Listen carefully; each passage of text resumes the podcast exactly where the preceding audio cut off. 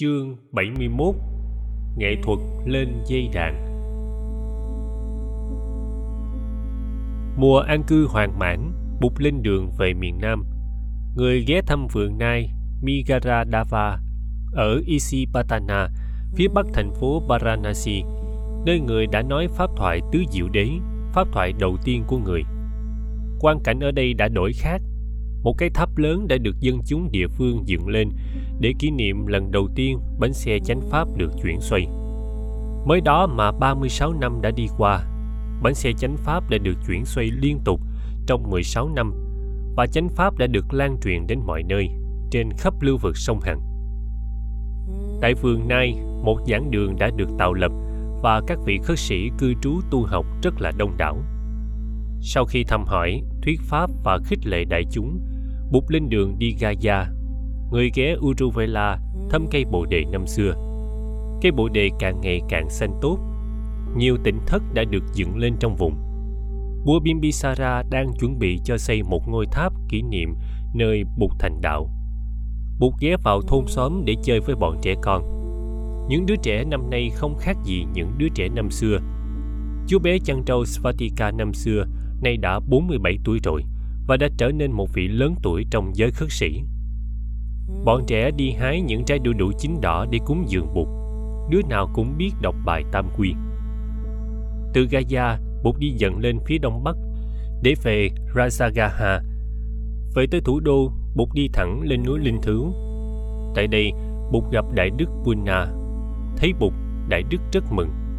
Thầy kể cho Bụt nghe về công trình hoàng pháp của thầy tại đảo Sunabaranta. Thầy vừa mới kết thúc một mùa an cư tại đó với một số các vị khất sĩ bạn. Số người quy y Bụt, Pháp và Tăng ở đảo đã lên tới con số 500.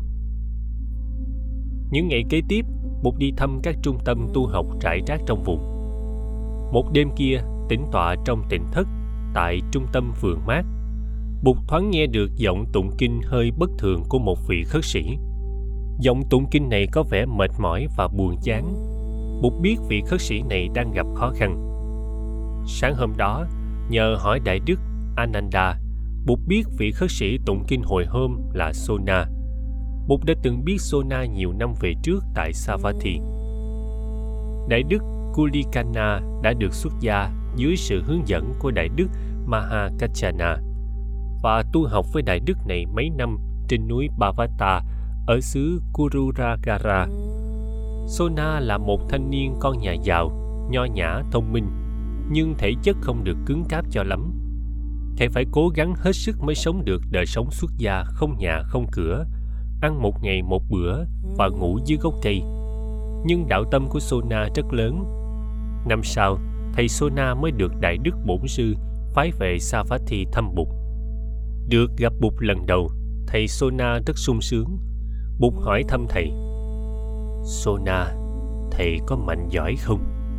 Tu học, khất thực và hành hóa có khó khăn lắm không? Bạch Thế Tôn, con hạnh phúc lắm.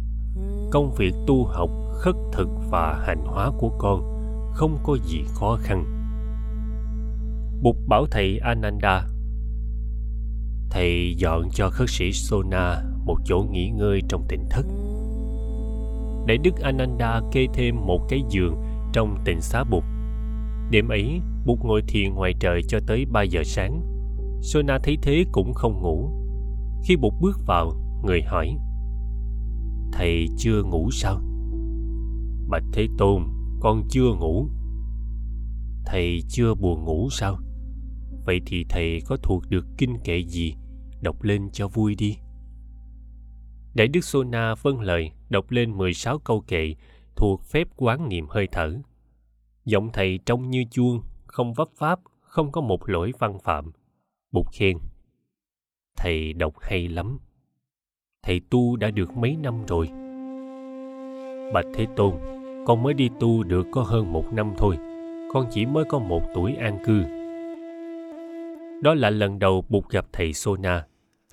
Đêm qua nghe tiếng tụng kinh của thầy, Bụt biết là Sona đã cố gắng quá sức mình trong nỗ lực tu học. Người bảo Ananda cùng đi với người tới tỉnh thất của thầy Sona. Thấy Bụt, Sona đứng dậy chào mừng. Bụt bảo Ananda và Sona ngồi xuống cạnh Bụt. Rồi người bảo Sona. Ngày trước, hồi chưa xuất gia, thầy là nhạc sĩ chuyên về đàn 16 giây, phải không? Bạch Thế Tôn, phải. Khi đánh đàn, nếu dây đàn trùng thì sao? Bạch Thế Tôn, nếu dây đàn trùng thì tiếng đàn chưa đúng mức. Còn nếu dây quá căng? Bạch Thế Tôn, nếu dây đàn quá căng thì tiếng đàn biến thể và dây đàn có thể đứt. Còn nếu dây đàn được lên vừa phải? Bạch Thế Tôn, nếu dây đàn được lên vừa phải thì bản nhạc sẽ hay. Đúng như vậy đó, Sona. Giải đãi và lười biếng thì đạo nghiệp không thành, mà cố gắng quá sức mình thì sẽ đưa tới sự mệt mỏi và thối chí. Sona, thầy phải biết lượng sức mình, đừng ép uổng thân và tâm quá mức. Như vậy, thầy mới mong thành tựu được đạo nghiệp. Đại đức Sona đứng dậy lạy xuống để cảm tạ Bụt. Một buổi chiều, y sĩ Sivaka lên núi Linh Thứ thăm Bụt. Tới chân núi, ông gặp Bụt. Bụt mới ở tu viện Trúc Lâm về. Ông chào Bụt và xin phép được đi theo người lên núi. Sivaka nhìn Bụt leo các bậc thang đá lên núi mà trong bụng khen thầm. Năm nay Bụt đã 72 tuổi rồi mà người còn cứng cáp và mạnh khỏe quá. Bụt leo núi một cách thông thả và ung dung.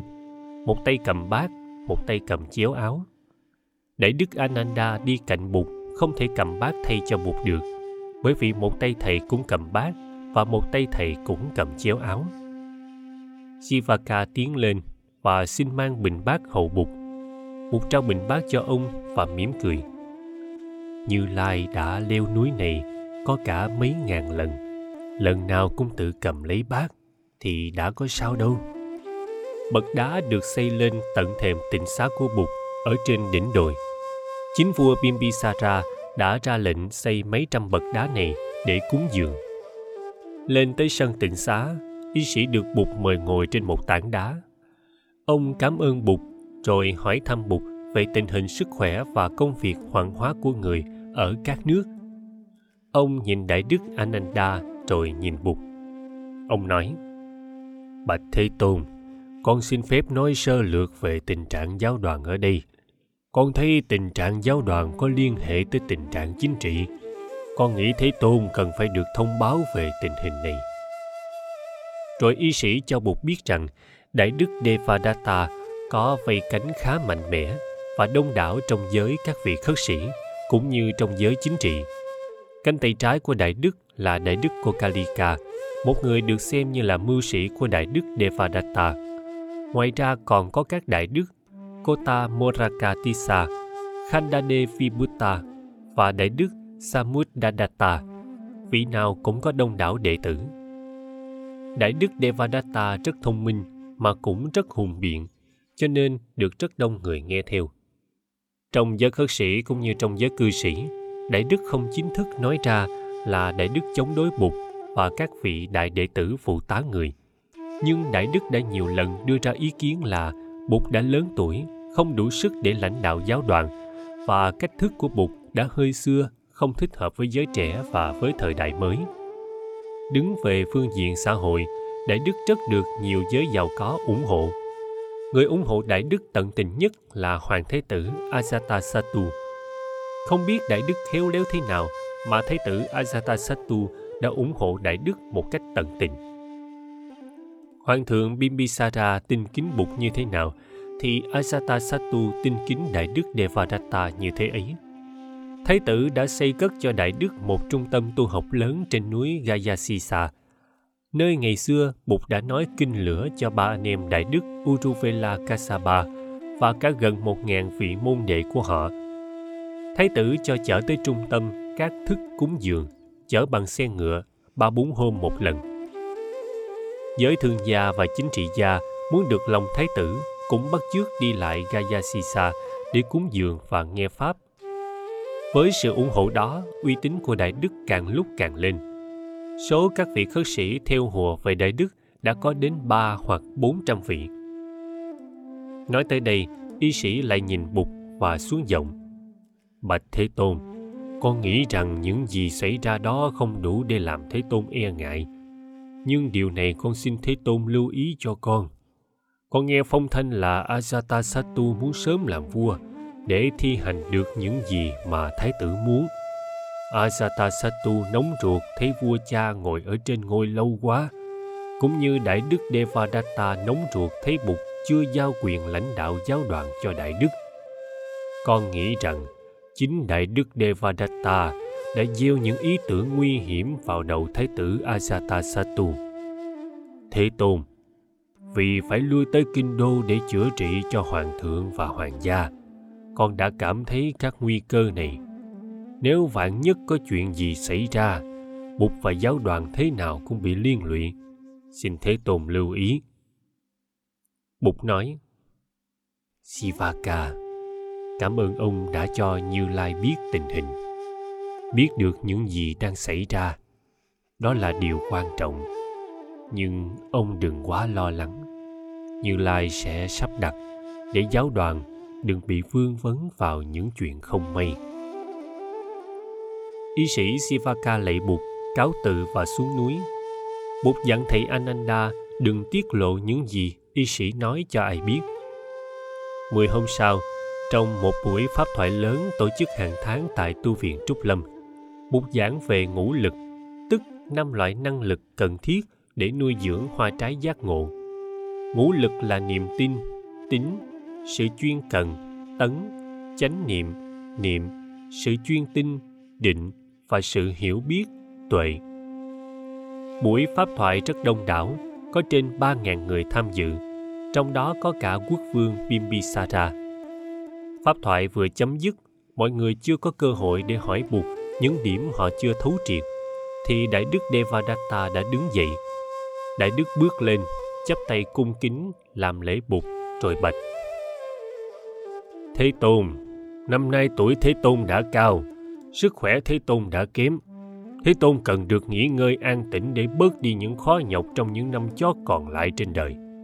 Công việc lãnh đạo giáo đoàn đã trở nên quá nặng nhọc đối với Thế Tôn. Xin Thế Tôn rút về tịnh xá an nghỉ. Con sẽ xin thay mặt người mà lãnh đạo giáo đoàn khất sĩ. Bụt nhìn Devadatta, người trả lời. Devadatta, Cảm ơn thầy đã lo lắng cho Như Lai. Nhưng Như Lai vẫn còn đủ sức để lãnh đạo giáo đoàn khất sĩ. Đại Đức quay lại nhìn đại chúng, có khoảng 300 vị khất sĩ đứng dậy và chắp tay. Đại Đức nói, Ở đây có nhiều vị cũng nhận thấy như con. Xin Thế Tôn đừng e ngại, con đủ sức lãnh đạo giáo đoàn để đỡ mệt cho người. Bụt nói, Thôi, Devadatta, đừng nên nói nữa. Trong số các đệ tử lớn của ta, có những vị xuất sắc và xứng đáng hơn thầy nhiều, mà ta cũng chưa giao cho họ trách nhiệm lãnh đạo giáo đoàn khất sĩ, huống hồ là giao cho thầy. Thầy chưa có đủ tư cách lãnh đạo giáo đoàn khất sĩ đâu. Bị bục chê giữa đám đông người, trong đó có cả vua Bimbisara, đại đức Devadatta lấy làm xấu hổ. Mặt thầy đỏ lên vì giận thầy đi xuống không nói thêm một lời nào nữa. Ngày hôm sau tại tỉnh thất trên núi linh Thứ đại đức ananda tâm tình với bụt thế tôn con rất đau khổ vì anh ruột của con là đại đức devadatta. Thế tôn đã chê anh ấy trước đám đông. Anh ấy đã tìm mọi cách để trả thù con nghĩ là sẽ có chia rẽ trầm trọng trong giáo đoàn. Nếu thế tôn thấy con cần đi nói chuyện riêng với anh ấy để khuyên nhủ, thì con xin đi. Ananda, sở dĩ như lai phải nói nặng với devadatta ngay giữa đám đông và trước mặt quốc vương là vì như lai có ý muốn cho mọi người thấy rằng devadatta không phải là người chủ chốt trong giáo đoàn và những hành vi của devadatta sau này chỉ có một mình devadatta chịu trách nhiệm chúng ta không phải gánh chịu trách nhiệm ấy ananda nếu thầy thấy nói chuyện với Devadatta có thể làm cho Devadatta hồi tâm, thì thầy cũng nên đi gặp Devadatta. Mấy hôm sau đó, y sĩ Sivaka lại lên thăm Bụt. Ông trình với Bụt rằng ông biết Devadatta đang chuẩn bị một kế hoạch nào đó để tách rời khỏi giáo đoàn. Nhưng ông không biết rõ được kế hoạch đó là kế hoạch gì.